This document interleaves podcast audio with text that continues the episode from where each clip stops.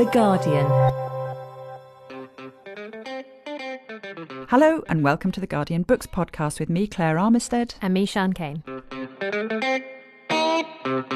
This week, we speak to Megan Phelps Roper, a former member of the controversial Westboro Church in the US, about her journey out of that system of belief. And later, we'll have author and journalist Claire McGlasson in the studio with us to discuss some of the most fascinating accounts of subversive sects and cults in literature. Megan Phelps Roper is a former member of the Westboro Baptist Church. Known for their extreme doctrines, controversial signage, and the picketing of soldiers' funerals, the church gained widespread notoriety after appearing on the first of three BBC documentaries made by Louis Theroux, the last of which follows Megan after she left the church in 2012. Widely regarded as a hate group, the church was founded by Megan's grandfather, Fred Phelps, who has since died. She's now written a memoir called Unfollow about why she needed to leave and everything that has happened since. She spoke to Sian about it. Now, I think um, some people who haven't heard of you uh, might know who you are already just based on your surname. Um, and I was thinking about when I first heard about the Westboro Baptist Church. Um, and I was thinking that it was around about 2011. Um, and I was in Australia and I saw the uh, Louis Theroux documentary. And then I found your TED talk, which was a TED talk that you had delivered after you'd left the church.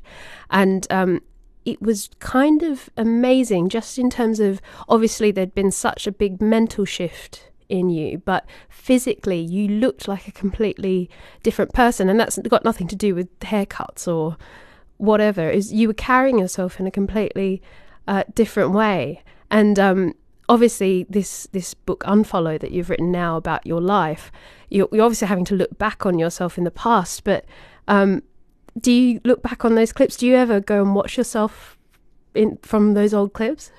I do occasionally. It's really um it's a very strange surreal feeling because I look at it now and I remember exactly what, you know why what I believed and why I was saying and doing the things that I did. And now I know all the reasons I no longer believe those things and it's a it's a strange feeling of like it's like being forced to say something that I don't believe anymore and it's just on the internet forever. Yeah. And so it's it's definitely it's something though that helps me feel um, and and show grace to other people that that I think are doing things that are hurtful and destructive. And, and I don't just mean like on the scale of something like what Westboro does, but just in my own life. You know, people who aren't treating me, you know, exactly the way that I think that they should, or something. Um, I, I just I know that we are shaped necessarily by our experiences and yeah. we are the product of those those experiences and that the only way to to change people for the better isn't to see them as exactly who they are in this moment this terrible thing that they're doing but as a human being with potential to change and, and evolve for the better so it's a very weird experience but it definitely helps me it helps me maintain this attitude and posture of grace for other people generally. I think it's the same reason I didn't delete a bunch of like my old tweets and things when I when I left. I I think that those are I think that those things are like a, a standing symbol and reminder of how people can grow and change over time. That's so interesting because I think that uh, I, think certainly uh, there is a tendency that we might watch those clips, you know, people that are just outsiders and think, well, uh, you know, or maybe I'm projecting, and you know, she, you know, I can see a glint in her eye, and w- she knows that what she's saying is wrong at this at this point. Um, but I think what you're saying in this book and what you've just said now is kind of a bit different in that you didn't necessarily know, but you can go from that position and go to someone somewhere very very different in a, quite a short space of time really. Yeah absolutely. I mean when i was at the church um, i was a hardcore believer. You know i had been raised every single day reading the bible and talking about westboro's understanding of it. I was not you know west they're not uh, unintelligent people. Mm. They're extremely intelligent and well educated and analytical people. It's just that they, like me, were all raised with this with this understanding of this is how the world works and every tool that we had ever been given was just was yeah just used in service of that ideology and so it it just constrains everything like how you process everything um, so I absolutely was a believer and when it came to the moment where I I no longer believed it became impossible to stay So, um, just to sort of put you in, I guess, uh, context for some people that perhaps don't know how the Phelps Roper family relates to uh, the Westboro Baptist Church. Um, obviously, Fred Phelps was very, very famous as the sort of patriarch of um, both your family, but also as the the sort of founding member of this this church. They became very famous, I think, probably on a, outside of Topeka, Kansas, and I guess across America and then also the world. I'd say probably in the aftermath of um, some of the protests at uh, sol- uh, picketing at, at soldiers' uh, funerals um, after Afghanistan and Iraq wars. You sort of became very, very famous very instantly for these signs that were held. Um, so uh, stuff like planes crash, God laughs, thank God for dead soldiers. Um, and the weirdest thing I think for a lot of people when they saw those signs and considered the Westboro Baptist Church and perhaps why people find them so interesting was that it was very clear even just from glancing at those signs that there was there was no real attempt to convert anyone. That sort of just they're dead set in what they think is right and uh, that is basically what they believe and the rest of the world is wrong on the outside. Is that sort of fair to categorize yeah. it that way. So Westboro believes in predestination. So we would we would say that how these words, this the truth of God as we understood it, how those words land on the hearts of men was the exclusive prerogative of God. So we can't not only are we're not trying to convince them, we can't convince them. All we can do is publish the message and you know how it lands on people's hearts that that you know God will decide. And so and so they basically see it as the preaching is just a mechanism that God uses either to harden people's hearts, which that will be true for the vast majority of mankind, and then for the very few, these elect remnant, they call it, the, this very small, small group of people um, whom God loves, God will use that preaching as a, a mechanism to call them to be part of our church because th- there was literally no one outside of Westboro, no other group, no other church, nobody with similar views, but maybe not quite exactly 100% the same. Um, all of them were all doomed. Those those tiny um, tiny differences in, in ideology was enough to doom them and, and make it so that anybody involved with those churches was also hellbound. So it was it was a very us them black and white situation and and leaving, you know, of course, is is the absolute worst, or getting kicked out is the worst possible thing that could happen to you. You were born into this family, and you had really no choice at any point in regards to uh, religion and uh, morality and how you were being brought up. You were you were born into this ideology, and you had no way out. Um, and that that can be kind of, I, I guess, quite hard for people and probably hard for you now to say your mother loves you and she also didn't give you a choice. Right, because she saw it very clearly as, you know, uh, the choice is I raise my daughter with these beliefs or she goes to hell forever. So it was absolutely because of her love for me that she thought she had to teach me these things and to and to give me no option. And it's something that absolutely frames how I see her and and look back at, at my past now. You know, I I could have, and I sensed this tendency. I write about this a little bit in the book.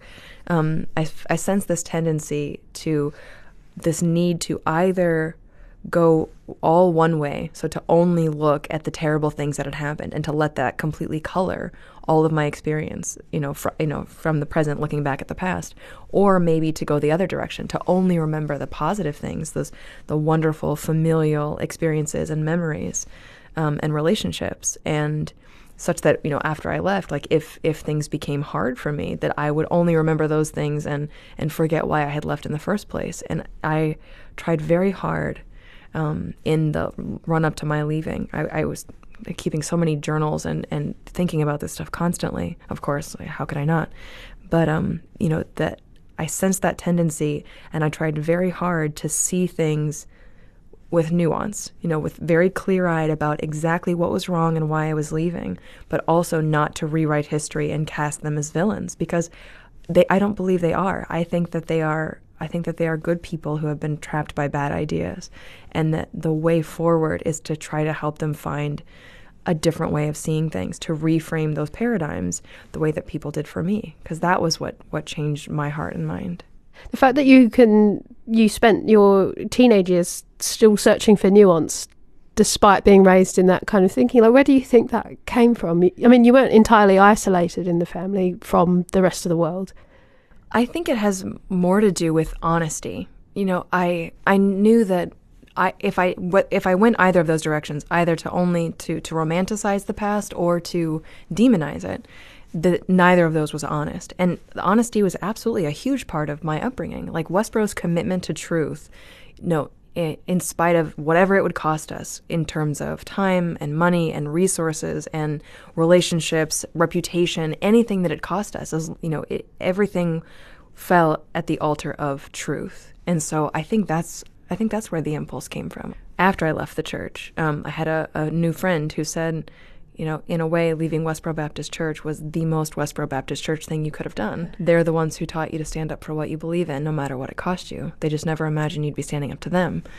And I talk about that so much because it's it's one of the things that gave me real hope. The sense that that people would let me talk about my family with nuance. Whereas when I left, I basically thought that I would just nobody would be would allow that that they would want me and need me to completely demonize my family in order for me to ever be able to move on to not constantly be paying for the sins of my past. I would have to throw my family under the bus essentially. Mm. and so it's been really amazing to have these conversations with people who can recognize both the good and the bad and it's really interesting because I think I maybe did have the assumption that you guys would, uh, in terms of the, the young people in the Westboro Baptist Church, would be somewhat removed from regular society. But uh, as you detail in the book, that you did go to regular public schools and you were allowed to basically read what you want and listen to what music you wanted and watch TV and films and stuff like that.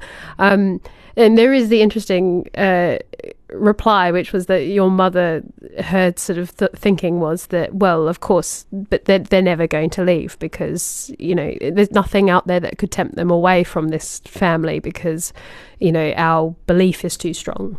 Yeah, we already, we knew the truth. And so whenever we would see, you know, things like premarital relationships or homosexuality or anything in any of these things that Westboro would be considered, uh, considering sinful, um, we would just automatically have this, you know, negative response of, oh, that's just a whore. Um, and so we would have these, you know, instinctive responses, negative responses to those things. We didn't see them as an example for us to follow, but for an ex- as an example for us to avoid. Like this is something sinful that will lead us to hell, and so therefore, you know, we're, we're not we weren't persuaded by it. Yeah and I loved reading in terms of your your literature tastes. I, I, was like, oh my goodness, I like you know, little kid in Australia and a kid growing up in the Westboro Baptist Church. Turns out they have really similar tastes in books. R.L. Stine, yeah. Goosebumps. Oh my gosh, that's amazing. You had a love for Stephen King from Stephen a really King, early yeah. age as well. As I think about there's a there's a, a part of um, the Eyes of the Dragon that I loved so much, and I, I it has stuck with me forever. It's where like the the judge is you know, he, the accusation is brought against, you know, one of the the princes, um, and you know, about the death of their father, and he starts crying at the accusation, and the judge takes his crying as a sign of his guilt rather than of his innocence. Right. And it just immediately, and I think this is partly because in my family there was such a constant impulse to kind of assume the worst motives of others, and I was like, "That's not fair." like when I read that line, and it just it's just this constant. There's like I feel like grace is a huge theme of the book, and it's mm. you know the epigraph of the book is this line from The Great Gatsby that says, "Reserving judgments is a matter of infinite hope." And so that like things like that, seeing that judge and those things in my family, that impulse to the knee jerk judgment and the attribution of the worst kinds of motives. Like I want to be so far you know in the opposite direction now. Um, you say in the book about how I think it was with Josh, you used to have big debates while we mm-hmm. while picketing yeah. actually about like the philosophy to be mm-hmm. found in Stephen King books. Mm-hmm. Um, that there was there were things to be found for even people in a very sort of particular set of circumstances like yourself. Mm-hmm. It's really funny. There was another part just in that section of the book that got cut. I wrote about the giver mm-hmm. and and how like I I saw those you know books you know Christopher Pike and R.L. Stine and Animorphs as kind of an escape into these worlds that were such you know so different from my own. And then, you know, The Giver, I remember feeling so sad on behalf of like the fact that their lives were entirely controlled by the elders. Maybe they weren't so different from my life than I than I thought. Our posture was when we were reading these things that we were not going to be influenced in any kind of negative way. But one thing that I realized later um, was that I would read these I can't even think of the names of them, um, but they were these like kind of historical novels, and they were talking about how women in this age were basically they went from being the property of their fathers to the to the property of their husbands, and I just remembered being so offended on their behalf that this was, you know, and and that's essentially what kind of what happened at Westboro. Like Yeah. we d- weren't considered property, of course, like that that wasn't part of our like our language, but to go like f- as I grew up, the the restrictions on on women and children, you know, grew and grew exponentially, such that, you know, I- we I wasn't I I came to understand I was never going to, you know, contrary to my older brother and other older of my older cousins. And my aunts and uncles, like I was never going. There was never going to be a point at which I was no longer a child. Mm. I was going to be living in my in my parents' house and subject to their authority until the day I got got married, if I ever did get married which was highly unlikely considering that most of the church is my family. Mm. But if I ever did, I would go from being under their authority to be under my husband's authority, and there was never going to be any. And so, remembering those those books, like I, I think there were absolutely things that we read in those books that that resonated in on a subconscious level and mm. kind of were part of the you know framing of of my upbringing. you obviously shared this with your siblings. Josh was the first of your siblings to leave, mm. um, and that was a really important moment for you when it was discovered that he'd left during the night and he'd left an envelope behind um, with a letter, and you ended up reading that letter. And it has the line, uh, "We picket these people, and they hate us for it, and I have had enough of it." Um, and you, you sort of made the note. I shook my head as my eyes traced that line again and again.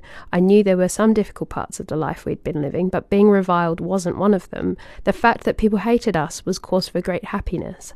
And there is this sort of sense that, that the Westboro Baptist Church to this day, even though it has changed a great deal in, a sort of short period of time, that it did sort of run on two things, which was persecution and that's members of the Westboro Baptist Church sort of feeling a sense of power in the fact that people shouted at them and hated them, uh, and fear. There is this phobia that if you leave, one that you'll never see your family again, which is in some parts true, but also um, that life on the outside could never be better than than what you have on on the inside. Yeah, absolutely. That um, you know, persecution as proof of righteousness. That was a huge part of, of my upbringing. The understanding that it was it was a good thing to be hated. It was a good thing that there were so few of us because, you know, only eight people went on the ark.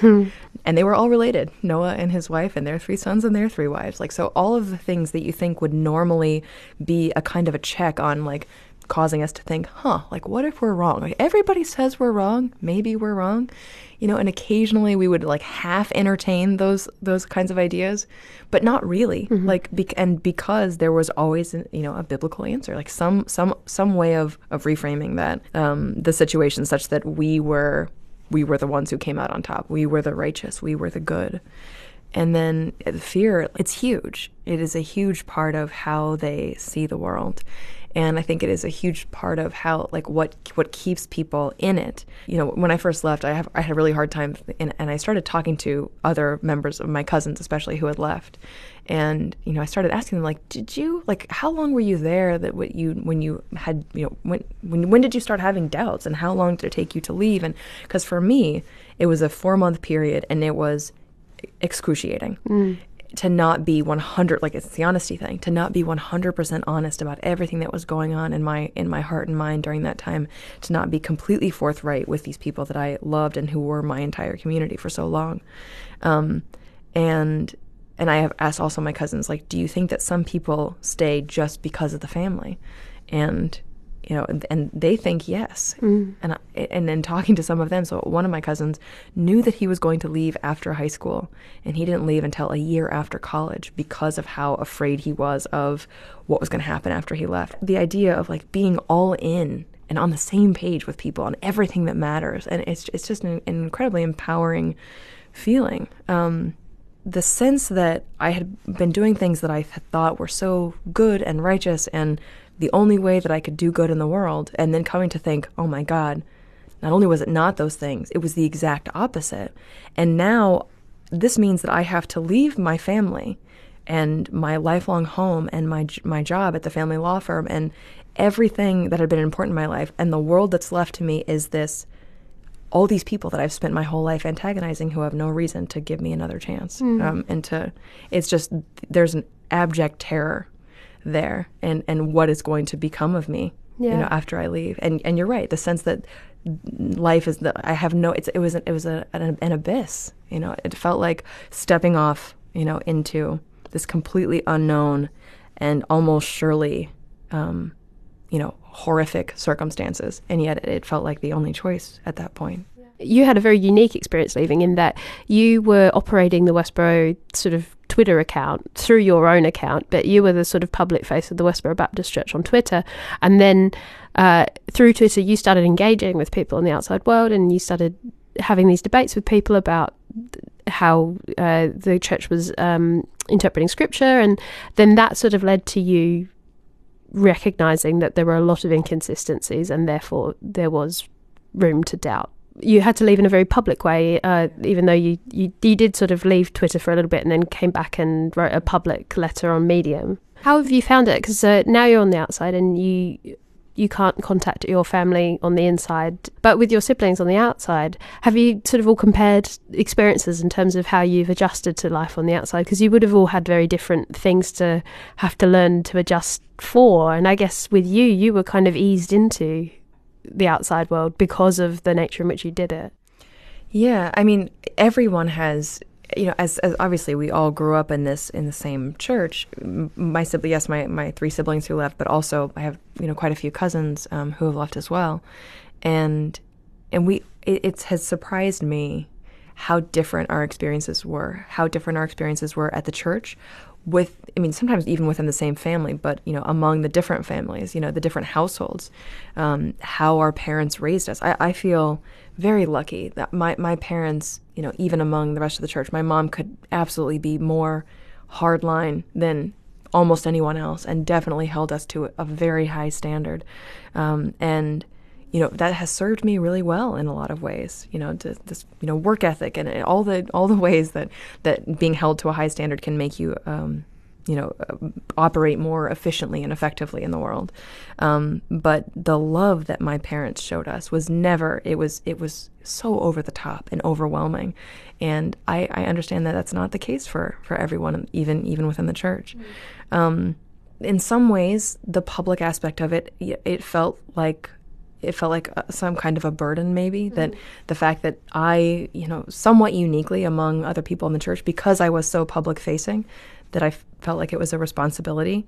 And then it became something, you know, that that I thought, you know, I'm glad that I've had to wrestle with this because that I think has been a huge part of my ability to to move on and to process all of this as as kind of fast as I have since leaving. Um, and it's made me really emotionally, I think, uh, more mature and healthier, and you know, mentally, uh, you know, just from my mental health perspective.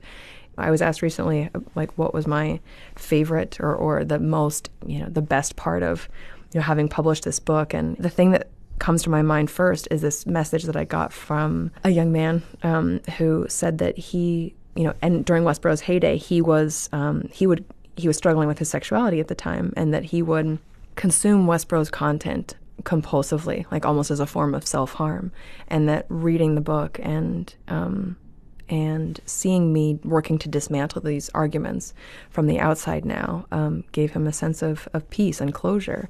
And so all of this, I think, has come from the public nature of having to, you know, having to address and make amends and do the work that I've been doing for the last seven years now. You are now one member of this family that has to go out and I guess be slightly more reciprocal to you know you have to be slightly more open to people's feelings of grief and anger. Is it a burden or uh, do you think you have actually made it into something that is a positive? I think it's largely positive but it's still really difficult to talk to people who have been really deeply hurt and affected by Westboro's message. And sometimes, sometimes people, I feel like they still talk to me as if I'm still part of the church, as if I'm still doing the things that I used to do, as if the last seven years don't exist. And and there can be part of me that that starts to like get upset or or feel like um, you know this feels it'll start to feel a little bit kind of unfair, like like I feel like I'm being made to um, be made responsible for not just my actions, but the actions of everyone in the church. anytime I start to feel that, um, you know, I, I just remember what we did to people was incredibly unfair. And that the discomfort and the pain that I feel now having to look back at, at those things and to and to feel the anger and the grief from other people um, is relatively minimal compared to the, the grief that we inflicted on people in their most vulnerable moments. And it doesn't make it always easy, but I, I do still think it's important. Otherwise, I, I, I wouldn't be doing it. That was Megan Phelps Roper. Unfollow A Journey from Hatred to Hope Leaving the Westboro Baptist Church is published by River Run in the UK and Farrar, Straus and Giroux in the US. After the break, we'll be joined by author and journalist Claire McGlasson, and we're talking cults in literature. I'm Anushka Asthana, and this is Today in Focus. We're bringing you general election coverage every day from Hartlepool. I mean, the government talk about left behind towns and left behind places, and actually, that presupposes they were ever at the same starting point. To Belfast. I'm old enough to remember getting on the bus and them coming on with sniffer dogs to find out if there were bombs under the seats. We're talking to people and not just politicians to really get to the heart of this election. Subscribe now wherever you download your podcasts. Welcome back to the Guardian Books podcast. With us in the studio now is Claire McGlasson, author of The Rapture, um, which is very handily a novel about the very a very real story of an English cult called uh, the Panacea Society, yes. based in a little town of Bedford. For those who don't know it, it's about sixty miles outside London, and it was also has a statue to John Bunyan, yes. who was the author of the the um, Pilgrim's Progress. So it has this weird religious heritage going on. Why is this? Why um, they set up this society in Bedford? I think it just happened to be the fact that the um, woman who became their leader lived there already. Um, but they did come to believe that Bedford was the uh, was the home of the original Garden of Eden. So hmm. um, they came to believe it was very significant that it was there, but I think it was more or more luck than judgment to start with. And she was called Mabel Barltrop, and she restyled herself Octavia, um, and they called themselves um, the Daughters of God. And it was this was early on in the 20th century.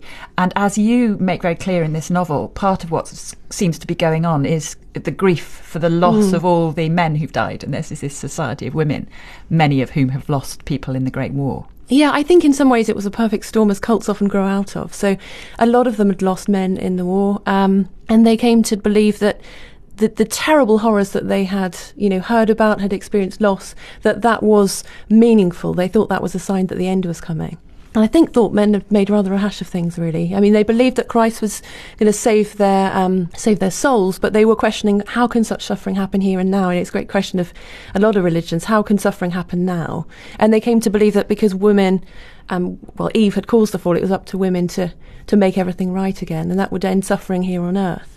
They allowed a couple of men in, um, in very subsidiary roles. Yes, but that got them into trouble because one of the themes of this novel, which I think is is totally fascinating, and I've thought about a lot, where you, it always comes up with, particularly with regard to women mystics, going back to Julian of Norwich and people, is what rapture means. Mm. It's sort of orgasmic. It's yes. it's on the brink between religious rapture and sexual rapture. And you, this is part of what you're exploring in this book, isn't it? Yeah, I'm really glad you picked up on that because that was where the title came from. I mean, um, theologically, the term the rapture I, I wasn't sure because it, it relates more to the sort of American understanding of that, you know, everyone will wake up and we'll find out that all the good people have been spirited off to heaven and they'll be left behind, which we may come on to with some of the other cult books later. So, technically speaking, it wasn't describing the rapture in that sense, but the rapture of religious fervour and the rapture of falling in love. Um, and how those two could be confused um, when you read medieval accounts of nuns in convents. And they are describing a relationship. They are the bride of Christ. They are experiencing this the rapture of that um, elation of feeling chosen and seen and in a relationship and feeling God. You're a television journalist, yes, and this is your first novel. It's a very good story. Why did you decide not to write it as a non-fiction book, but to make it into a novel? I suppose because I, I mean, there's so many facts there. The archive is huge, so I've read their shopping list, invoices, coal deliveries, hmm. diaries, confessions. Um, but I was interested more in sort of the gaps between those things. Um, and they were the punchline of a joke in life and since then. Um, you know, bonkers women, uh, they were dismissed and ridiculed. And I wanted to understand what would lead you to join, what would lead you to stay, and look at the circumstances that um, that kept them there. And that's not so funny. Um, and it's much it's a much broader question so i wanted to explore those things which are the sort of they fall down the cracks between the facts almost and i was just much more interested in that uh, one one of the results of that is that um, you're dealing with real life characters but you give them different endings to the story yes um, that's quite a you're, sort of quite cavalier with the facts well I, I had to think a lot about the morals of doing that, really. And I did think a lot about it. These were real people. I mean, there's a non fiction book written about them already, there's a museum which exists. Um, they kept everything deliberately because they thought we would come to know that they'd been right all along and we would want to read about them. So that archive was there for us to read about them. And the, the line for me was I didn't want to use this as a fictional world to sort of project, you know, I've got a great murder mystery idea, or I didn't want to use it as a backdrop. So everything that's in the book is either is inspired by either something I read as a fact that happened or how I felt about what I read. The, the last cult member only died in 2012 or yes. something. I mean, it's extraordinary. Yes. So uh, you know, this this quite eccentric yes. philosophy, and yet it went on for 100 years and at its height had thousands of members in other parts of the world as well. Yes, about 130,000, um, I think, wrote for healing from, from the leader, Octavia.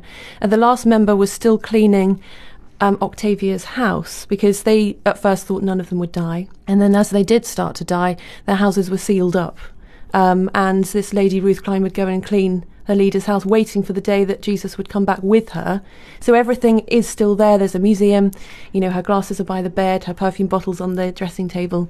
Sian, you you're sort of quite into cults, aren't you? Yeah, in well, a theoretical way. I think like maybe, and yeah, yeah, I haven't joined any. Um, I, I think I'm perhaps interested in, in what you were just saying before, Claire, about um, what is it? What is the impulse? What what is it that these these groups are hitting on in terms of the impulse within humans, um, this need for belonging, and um, the fact that when you're on the outside, sometimes their beliefs seem entirely illogical or even frightening, um, sometimes violent, but uh, for the people on the inside, it's like a completely different perspective. And how can someone's brain be manipulated in those ways?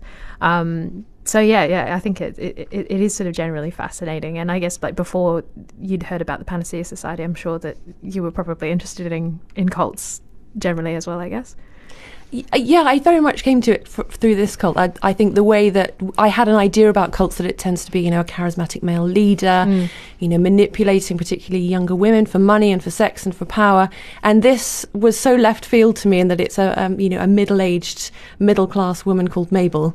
Um, who who garners all these followers. And it seemed to be you know very eccentric very british. But when you look at the way the cult started to operate there are similarities you know throughout the novels throughout the real cases of, of cults. And for me writing it I've, I've come to see so many parallels with with sort of coercive control in relationships. You know it starts off that you feel that you belong and you've been seen and you're wanted and you can be important. And then very slowly you get your, your confidence is undermined. You're you're tra- you, you're transgressing the rules rules, you're being punished for that, and you become so lost in that belief system um, that it's very difficult to turn around and say, I've wasted all this time, I was wrong all along. So it's interesting how the the sort of theology of a particular cult can be constantly shifting to mm. to make allowances for itself. You know, we thought that nobody would die in that cult. First person dies, and it's rewritten to mean something else. And yeah. it's constantly shifting to keep everybody swept along with it.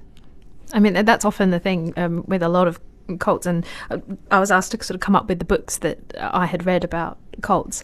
And the thing that leapt out at me and uh, even reading Megan's book was that so much so many of them are rooted in this idea that the world is going to end but there is like, this interesting idea about that, that cult being the elite few that have got it right um, and that they are the ones that will survive even if the rest of the world um, dies uh, I was really glad with your top 10 when you mentioned Underground by um, Haruki Murakami. Yes. Because um, that's such a fascinating story. Um, and it's not necessarily one that people have always heard about, but um, there was a, a, subway gas attack in Tokyo in 1995. Um, and uh, it was organized by this doomsday cult called Aum Shinrikyo, Um, and it was the. Uh, uh, founder of that cult, uh, Shoko As- Asahara, who he basically believed that a nuclear Armageddon was going to happen, that a third world war was going to happen, it would be instigated by America. And uh, Murakami, uh, who's obviously known as a novelist, uh, he wrote this non-fiction work in 1997 where he went and interviewed uh, victims of the gas attack uh, the second half of the book then interviews people who were part of the cult, and some of them have left, but some of them are still really devout uh, believers in the cult. And I was going back this morning to go read about it and realizing that it still exists. This this cult it goes under a different name now. There's two splinter uh, groups that have formed from it, but um, it was still regarded as it was regarded as a, a, a terrorist organization, and uh, the uh, founder and uh, twelve other members of the cult were only executed in uh, 2018. So it's actually like a really long ongoing story. So, so putting together these ten books, does this mean that you're you've had an abiding interest in cults, or, or did you just have you just concocted it in order to talk about your own book? A bit of both. I was reading a lot of um, real life accounts from people who'd left, you know, Plymouth Brethren, Exclusive Brethren, trying to read lots of books, a lot of them self published on online, of people's experiences of trying to leave and how sanctions were taken against them and mm. trying to see, you know, the sort of um, hierarchy and power structures within cult. It's interesting you mentioned the exclusive brethren, and you're referring there to In the Days of Rain, yes, which is Rebecca Stott's book mm. yes. about her her childhood. And I did a session with her and a, a, a load of Baltic authors at the London Book Fair, um, and there was a moment in the audience, a moment in the session when somebody in the audience stood up and said, What did it do to the relationship between mothers and children? Because, in my experience as a colonized state, colonized by the Soviet Union, what the, they tried to do was always to break that right, bond yeah. between mothers and children. And I looked around, and suddenly everybody on the panel and most of the people in the audience were crying. And you realise that actually the manipulation of family relationships yes. mm. is absolutely central to an awful lot of these cults. Yes. And the word family appears in so I mean Manson family, mm. Louise Jensen's new book, The Family. It's it's a key word. So it's the difference between the families that we're born into and the families that we find for ourselves, or people who don't have a family, how they might seek that. So, um, so in the case of the, the Soviets, that what they were trying to do was make the state the yes. mother, the, the parent of the child. Yes rather than the the the, fam- the, the family of birth. And I, and that suddenly I thought, ah, yes, this is something about cults that I hadn't understood before. That's you know about it's about basic power structures, but in a very in a very um, tiny, close focus mm. context.